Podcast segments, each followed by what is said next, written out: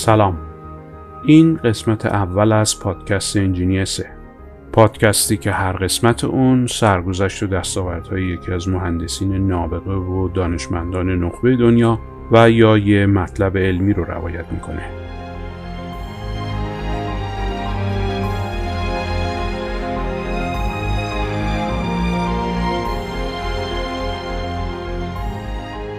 داستان این قسمت پادکست به آلن تورین دانشمند نابغه انگلیسی و پروژه بزرگ و فوق محرمانه که در طول جنگ جهانی دوم داشته اختصاص داره.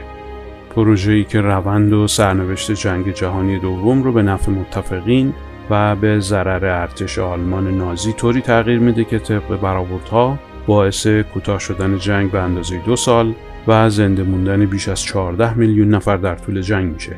جنگی که در اون بیش از 75 میلیون نفر نظامی و غیر نظامی در اثر جنگ، قحطی یا بیماری های همهگیر کشته میشن.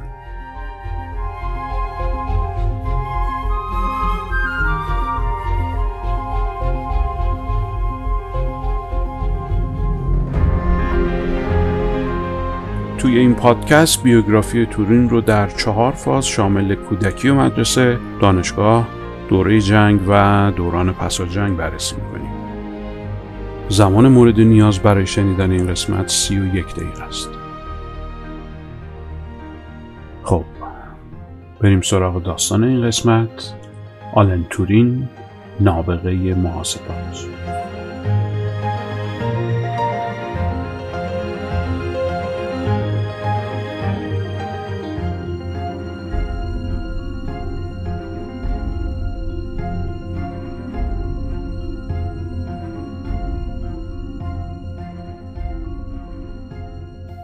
آلن متیسن تورین در 23 جون 1912 در لندن به دنیا میاد. خانوادش قبل از به دنیا آمدنش مقیم هندوستان بودن.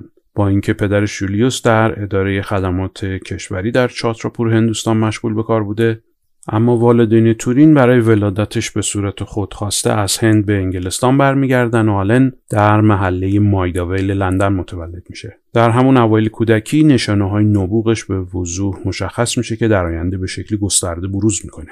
وقتی شش سالش میشه والدینش در مدرسه روزانه سن میشل ثبت نامش می‌کنن.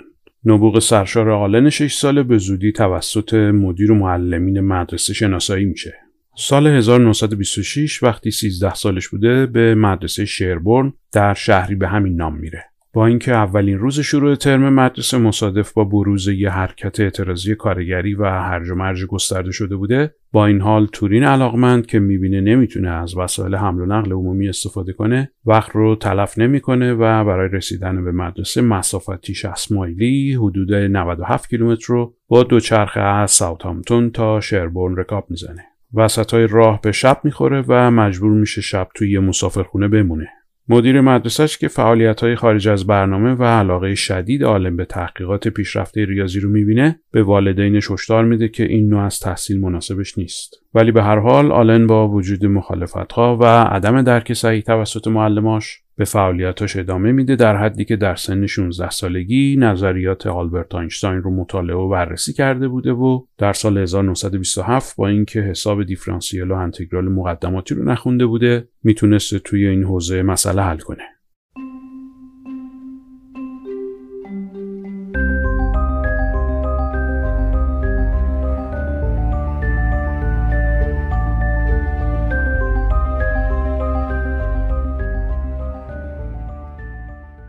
در مدرسه شیربورن بین تورین و یکی از همکلاسی هاش کریستوفر کلان مارکوم رابطه دوستی عمیقی به وجود میاد. ظاهرا کریستوفر که از تورین بزرگتر هم بوده تنها دوست تورین در مدرسه بوده. این دوستی الهام بخش تلاش های آینده تورین میشه اما بر اثر مرگ مارکام در فوریه 1930 در اثر بیماری مزمنی ناشی از سلگاوی این رابطه خاتمه پیدا می‌کنه. تورین از این اتفاق خیلی متاثر میشه ولی به غم و با سخت کردن بر روی علوم و ریاضیات مواردی که مورد علاقه هر دوی اونها بوده چیره میشه. به زمانی که دوستش زنده بوده یه روز یه کتاب بهش میده که درباره رمز و رمزنگاری بوده. تورین کتاب رو می‌خونه و در حدی از کتاب خوشش میاد که بعد از مدتی با کریستوفر سر کلاس و دور از چشم معلم روی تکه های کاغذ پیام رمز جابجا می‌کردن. برخی بر این باورن که مرگ کریستوفر بوده که باعث گرایش تورین به بیخدایی و مادی گرایی شده. تعلق خاطر تورین به دوستش کریستوفر به حدی بود که در آینده اسم کریستوفر رو روی یکی از اختراعات شاخصش می‌ذاره. تورین در نامه‌ای به مادر کریستوفر می نویسه مطمئنم در هیچ جا چنین همکلاسی باهوش و در این حال جذاب و شگفتانگیزی پیدا نمی کنم. من تلاشم را در کار خودم و مواردی مانند ستاره شناسی که او به من معرفی کرده بود به کار خواهم بست و فکر می کنم توقع نیز نسبت به من چنین باشد. می‌دانم که باید همانقدر انرژی در کارم داشته باشم که اگر او زنده بود می داشتم و این دقیقا همان چیزی است که او از من انتظار دارد.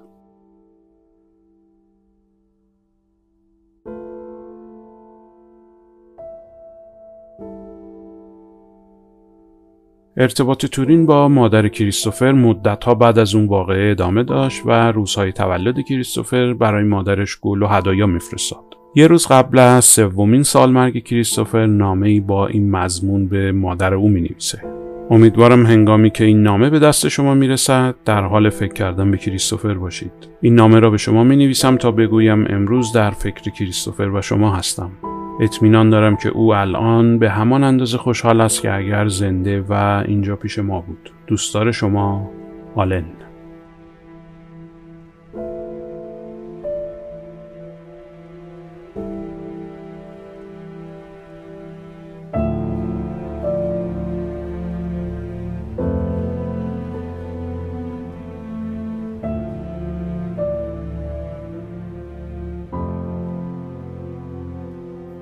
بعد از دوران مدرسه تورین طی سالهای 1931 تا 1934 در کینگز کالج کمبریج مشغول تحصیل میشه. از اواخر سال 1936 تا 1938 تورین بیشتر وقتش رو در دانشگاه پرینستون در نیوجرسی آمریکا میگذروند. به جز ریاضیات محض مشغول مطالعه رمزشناسی هم بود و یک دستگاه ضرب کننده دودویی الکترومکانیکی هم ساخت. در جوان 1938 از دپارتمان ریاضی دانشگاه پرینستون با ارائه پایان نامه تحت عنوان سیستم های منطقی بر روی اعداد ترتیبی مدرک دکتری گرفت که مفهوم منطق ترتیبی و ایده محاسبات نسبی رو معرفی می‌کرد. توی همون دانشگاه جان فون نویمان ازش می‌خواد تا به عنوان پست با وی همکاری کنه اما نمیپذیره و به انگلستان برمیگرده.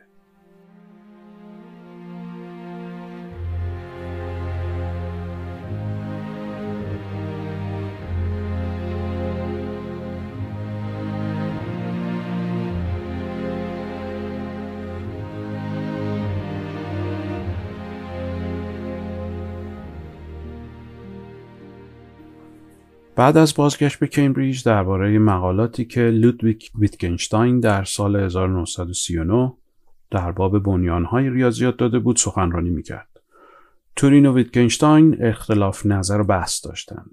تورین از فرمالیست دفاع می‌کرد و ویتگنشتاین بر این فرضیه بود که ریاضیات هیچ حقیقت مطلقی رو کشف نمی‌کنه بلکه اونها رو ابداع می‌کنه. با حمله آلمان نازی به لهستان در اول سپتامبر سال 1939 اولین جرقه های جنگ جهانی زده میشه. فرانسه و انگلستان هم دو روز بعد از این حمله به آلمان اعلام جنگ می‌کنن و درگیر این جنگ میشن. آتش این جنگ به مرور دامن کشورهای بیشتری رو می‌گیره. طرفین این جنگ بزرگ و تاریخی دو گروه موسوم به Allies یا متفقین و گروه موسوم به Axis Power یا محور روم برلین بوده. اتحادی بین آلمان نازی و پادشاهی ایتالیا که نهایتا ژاپن هم به اون میپیونده. نیروهای رایش سوم با تمام قوا نیروهاشون رو طبق برنامه قبلی هدایت می‌کنن. هماهنگی دقیق، ارتباط سریع و مکالمات امن و غیرقابل شنود زامن کارکرد دقیق ماشین جنگی اونها بوده. ارتش آلمان در این راه با بمبارانهای هوایی استراتژیک باعث از بین رفتن مراکز جمعیت شهری و نابودی منابع غذایی می شده. قحطی هایی به وجود آمده جان افراد بسیار زیادی رو می‌گیره. کشتی های جنگی آلمان حتی از حمله به کشتی های مسافربری و حمل آزوقه که به منظور مبارزه با قحطی از آمریکا به انگلستان ارسال می شده فروگذار نمی کردن. در طول جنگ جهانی دوم تورین مشغول هدایت کارگروه رمزگشایی از پیامهای کدگذاری شده ارتش آلمان در یک ایستگاه دولتی رادیوسازی در بلچلی پارک در شمال غربی لندن بود. تاریخ نویس انگلیسی و رمزگوشای زمان جنگ آسا بریکس گفته شما یک استعداد خارق‌العاده در بلچلی نیاز داشتید. یک نابغه و صاحب اون نبوغ کسی نبود به جز تورینگ. تورینگ از اواخر سال 1938 به صورت part time با مؤسسه کد و رمز دولتی همکاری داشت. تمرکز او و همکارش دیلی ناکس بر روی رمزگشایی خروجی دستگاه اسرارآمیز و غیرقابل نفوذ ارتش آلمان نازی یعنی دستگاه رمزنگار انیگما بود.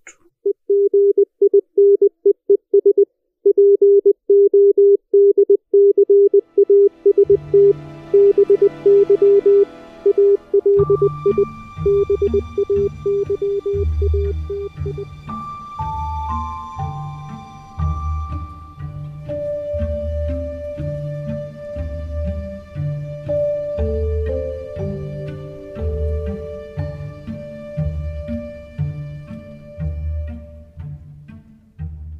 ماشین انیگما دستگاهی برای کد کردن مکاتبات سری سیاسی و نظامی بود که توسط آلمان نازی به وفور در بخش‌های مختلف ارتش استفاده می‌شد و بر این باور بودند که استفاده از ماشین انیگما اونها رو قادر به انجام مکالماتی بسیار امن و غیرقابل کشف می‌کرد. انیگما به عنوان یک دستگاه رمزگذار مبتنی بر روتور به روایتی ابتدا در سال 1915 توسط دو افسر نیروی دریایی هلند طراحی شد. بعد از پایان جنگ جهانی اول آلمان این تکنولوژی رو به منظور ایجاد ارتباطات تجاری و دیپلماتیک توسعه میده و به روایتی دیگه دستگاه انیگما متعلق به دولت آلمان بود که دانشمندی آلمانی به نام آرتور شربیوس اون رو در خلال جنگ جهانی اول اختراع کرده بود. انیگما در دهه 1920 برای محافظت از ارتباطات تجاری، نظامی و دیپلماتیک استفاده می شد. این دستگاه توسط شرکت شربیوس در سال 1923 در بازار عرضه و به منظور مصارف تجاری براش بازاریابی می شد. از سال 1920 هم توسط ارتش آلمان به کار گرفته شد. نسخه از انیگما که ارتش آلمان ازش بهره می برد به plugboard یا control panel ی مجهز بود که باعث پیچیدگی هرچی بیشترش می شد. استراتژی ارتش آلمان برای سازماندهی نیروها و تاکتیک های سریع فرماندهی و جابجایی که بعدها تحت عنوان Blitzkrieg یا حمله رعدآسا نام می‌گیره کاملا مبتنی بر ارتباطات رادیویی بود و این پیام های رادیویی به منظور جلوگیری از افشاشون توسط دستگاه انیگما کد می شدن. به صورت مرس ارسال می شدن و در مقصد با داشتن کلید رمز دوباره دیکود و به متون قابل فهم تبدیل می شدن. در سال 1930 نسخه از انیگما که دارای چهار روتور بود رسما در قایش مقینه یا همون نیروی دریایی آلمان پذیرفته و به کار گرفته شد. بعضی از انیگماهای مدل M4 مجهز به یه پرینتر ساده به نام شخایب ماکس بودن که حروف خروجی دستگاه رو روی نوار کاغذی باریکی چاپ می‌کرد تا نیاز به اپراتور دوم برای نوتبرداری از حروف منتفی بشه.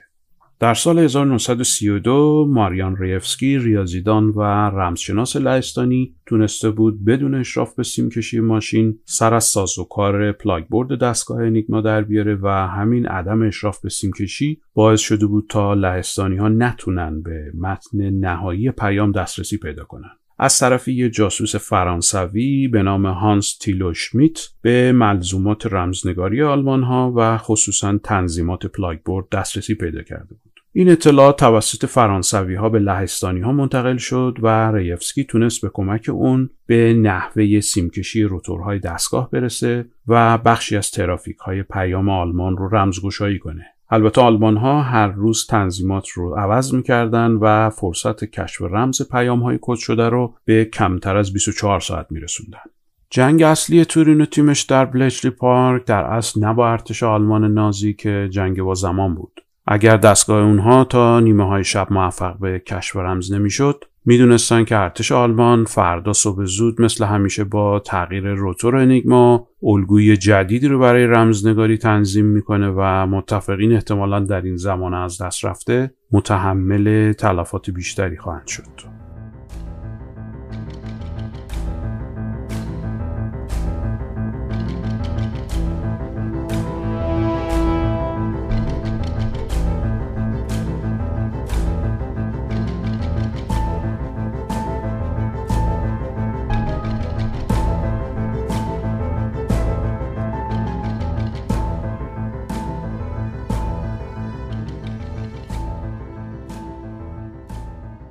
کمی پس از اون بود که در جلسه ای از طرف اداره رمزنگاری لهستان جزئیاتی از نقشه سیمکشی روتور دستگاه انیگما و نحوه رمزگشایی پیام های این دستگاه به بریتانیا و فرانسه منتقل میشه. این جزئیات باعث شد تورین و ناکس به راه های جامعتری دست پیدا کنند. تورین مواجهه بسیار ساده‌ای با مسئله داشت و تونست اطلاعات منتقل شده توسط لهستانی ها رو به صورت کاربردی بست و توسعه بده و در طول جنگ جهانی دوم پنج نسخه از دستگاه رمزگشا را ابداع کنه. تورین قبل از اینکه موفق به کشف رمز پیام های ارتش آلمان بشه در محل کارش به جاسوسی متهم میشه که عدم یافتن مدارک محکمی داله بر جاسوسی وی باعث بسته شدن این پرونده میشه گرچه یکی از اعضای تیمش که توسط MI6 انتخاب و استخدام شده بوده جاسوس روسیه بوده و MI6 که از این موضوع مطلع بوده متن پیام هایی که این جاسوس برای روسیه میفرستاده رو بدون اطلاع وی و به صلاح دید خودش دستکاری می‌کرده. تورین بعد از چند هفته ای که به بلشلی پارک برگشته بود یه دستگاه الکترومکانیک به نام بمب طراحی کرد که در رمزگشایی موثرتر از همتای لهستانیش بود کار این دستگاه یافتن تمامی تنظیمات ممکن برای رمزنگار انیگما بود این حالات شامل ده به توان 19 حالت و برای نسخه انیگما با روتور چارتایی تا ده به توان 22 حالت رو شامل می شد. نسخه با روتور چارتایی برای ارسال پیام رمز شده در قالب کودهای مرس به کشتی های آلمان نازی موسوم به یوبوت که در دریای آتلانتیک هم حضور داشتن استفاده می‌شد. دستگاه تورین زنجیره ای از عملیات منطقی کسب کننده و همگرا شونده را به صورت الکترومکانیکی اجرا می کرد. تورین در اسنای کارش در حوزه کشف رمز دو مقاله با رویکرد ریاضی با عناوین کاربردهای احتمال در رمزنگاری و همینطور مقاله‌ای در باب آمار تکرارها تنظیم کرد که موفقیتی بزرگ برای مؤسسه کد و رمز دولتی محسوب می‌شد. این مؤسسه در آینده به GCHQ تغییر نام میده. از انتقال این دو مقاله تا آوریل سال 2012 یعنی کمی بعد از تولد 100 سالگی تورین به آرشیو ملی انگلستان ممانعت به عمل میاد. یکی از ریاضیدانهای مؤسسه GCHQ که در مصاحبه‌ای با مجله تایم خودش رو ریچارد معرفی کرده از چرایی تغییر 70 ساله انتقال این دو مقاله به آرشیو ملی و اهمیت بسیار زیاد اونها در رمزگشایی های پس از جنگ جهانی دوم گفته.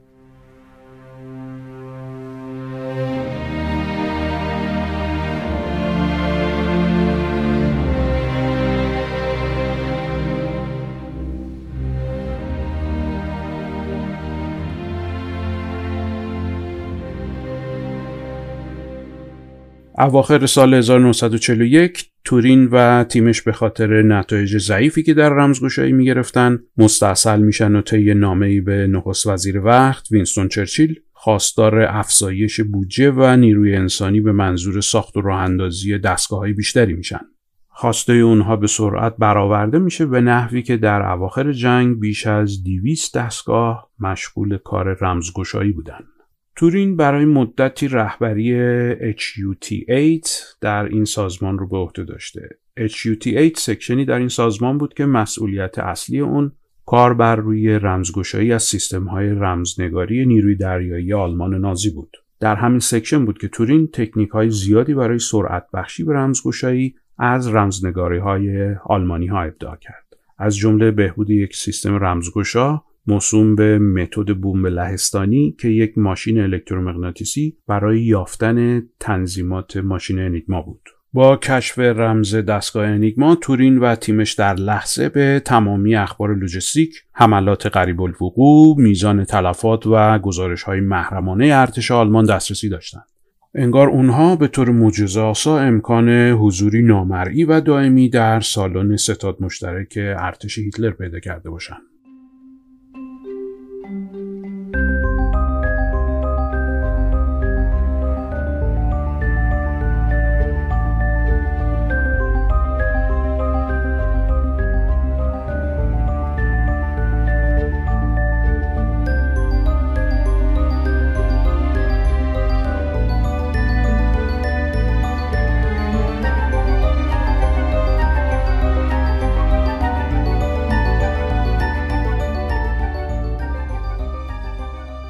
علا رقم دستاوردهای بزرگی که تورین در طول حیاتش به دست آورده بود در سرزمین مادری خودش تقریبا ناشناخته بود چون اغلب دستاورداش در حوزه امنیت ملی و طبق قانون اسرار رسمی Official Secret Acts مخفف OSA قابل انتشار نبود.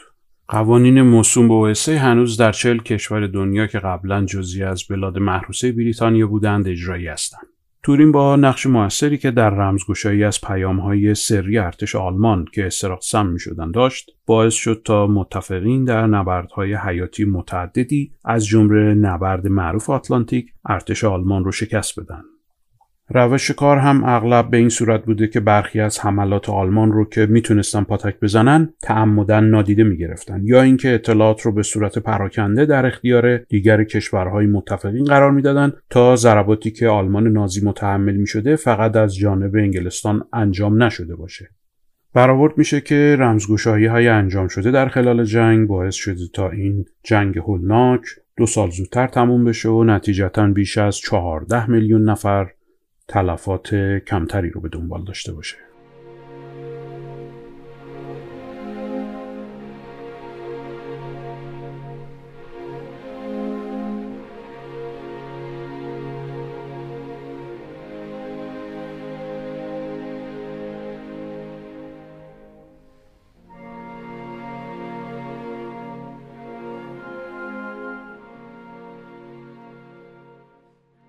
تورین بعد از جنگ جهانی دوم در NPL آزمایشگاه ملی فیزیک مشغول به کار شد.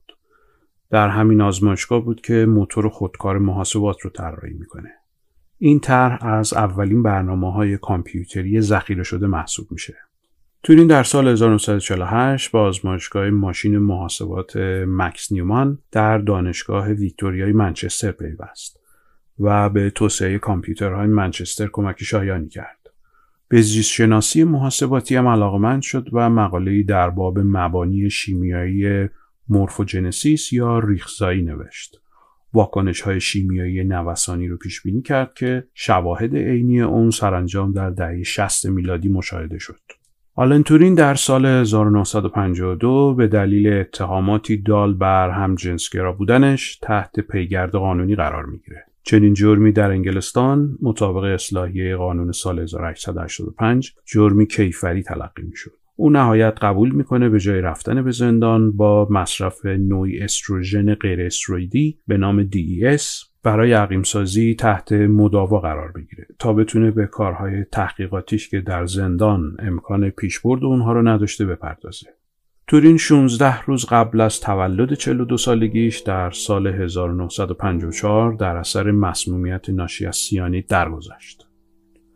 تحقیقی در خصوص مرگ وی انجام میشه که اون رو خودکشی تشخیص میده. شواهد نشون می‌داده که سیبی نیم خورده و آلوده به سیانید کنار محل فوتش پیدا شده. خاکستر جنازه تورین در باقی به نام ووکین کریمیتوریم در حوالی شهر استرای در انگلستان پخش و به بارد سپرده میشه.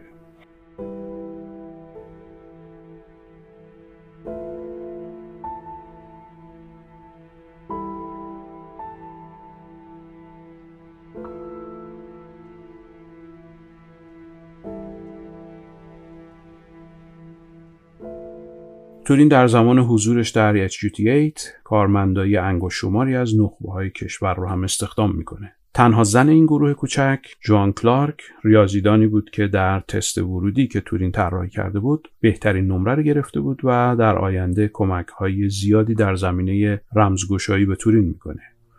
تورین برای ممانعت از ترک بلچلی پارک توسط جوان بهش نزدیک میشه و اظهار علاقمندی می‌کنه که نهایتا منجر به نامزدیشون میشه گرچه پس از مدتی کوتاه و اذعان تورین دال بر گرایشات خاصش این نامزدی رسما خاتمه پیدا می‌کنه اما ارتباط کاری اونها تا آخر جنگ جهانی دوم ادامه پیدا می‌کنه و همدیگر رو گهگاه در زمان حیات تورین هم ملاقات می‌کردن.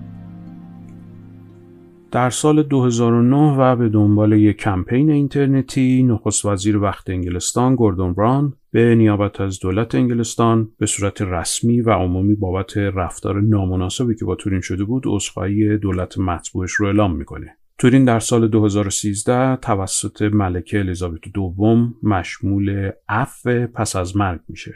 آلن تورین لو یا قانون آلن تورین در حال حاضر یه اصطلاح غیررسمی برای قانونی در سال 2017 در انگلستانه که به صورت عطف به ما سبق مردان همجنسگرایی که طبق قانون قدیمی مذکور محکوم شده بودن رو عفو می‌کنه.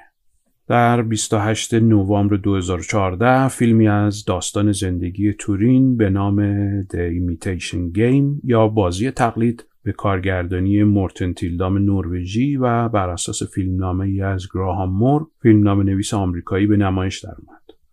فیلمی خوش ساخت که ارزش دیدن رو داره و پیشنهادش می‌کنم. فیلمنامه که از سال 2011 در لیست سیاه بوده در واقع اختباسی بوده از بیوگرافی آلن تورین که در سال 1983 توسط ریاضیدان بریتانیایی اندرو هوجیز نوشته شده. این فیلم افتخار کسب نامزدی در هشت رشته در 87 مین اکادمی اواردز پنج نامزدی در 72 دومین Golden Globe Awards و سه نامزدی در 21 مین Screen Actors Guild Awards به دست میاره و برنده جایزه انتخاب مردم مهمترین جایزه 39 مین دوره جشنواره فیلم تورنتو میشه. این فیلم با رعایت ملاحظاتی به فارسی هم دوبله شده. در اجرای این فیلم بندیکت کامبربچ به عنوان آلن تورینگ و خانم نایتلی به عنوان جوان کلارک دستیار و نامزد تورینگ ایفای نقش کردند. جالب این که تورین و بندیک کامبربچ در زندگی واقعی نسبت فامیلی دوری هم با هم دارند. نیای مشترک این دو جان بوفورد نخستین کنت سومرست بوده که در قرن چهاردهم زندگی می‌کرده. در یکی از سکانس های پایانی این فیلم تورین در یکی از اتاقای خونش به همراه ماشینش کریستوفر به تصویر کشیده میشه که به علت عوارض شدیدی که داروی عقیم سازی روی روانش گذاشته بوده کنترلش رو کاملا از دست میده. انگار به نوعی با دستگاه ارتباط عاطفی برقرار کرده بوده و در توهمش دوست دوران مدرسهش رو می‌دیده.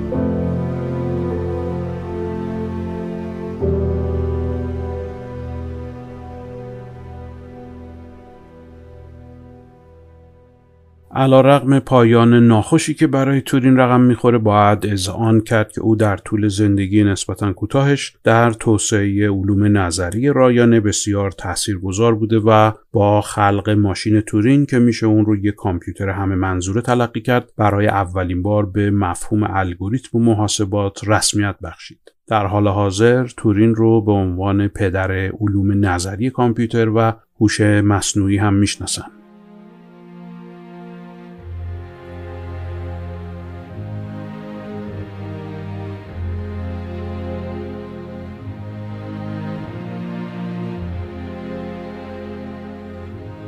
موزیک هایی که در متن این پادکست استفاده شده برگرفته از آلبومی است که توسط موزیسین فرانسوی الکساندر دسپلات برای فیلم بازی تقلید کامپوز شده.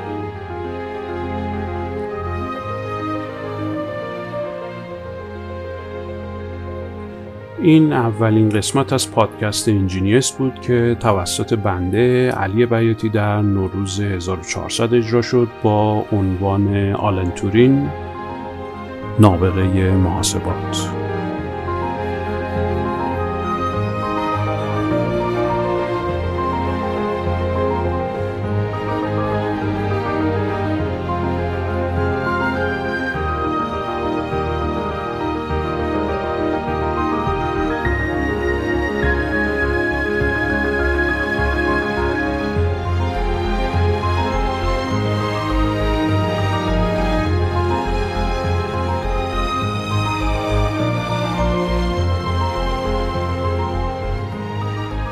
ممنون از اینکه با این قسمت همراه بودید. به امید روزهای بهتر و بدرود.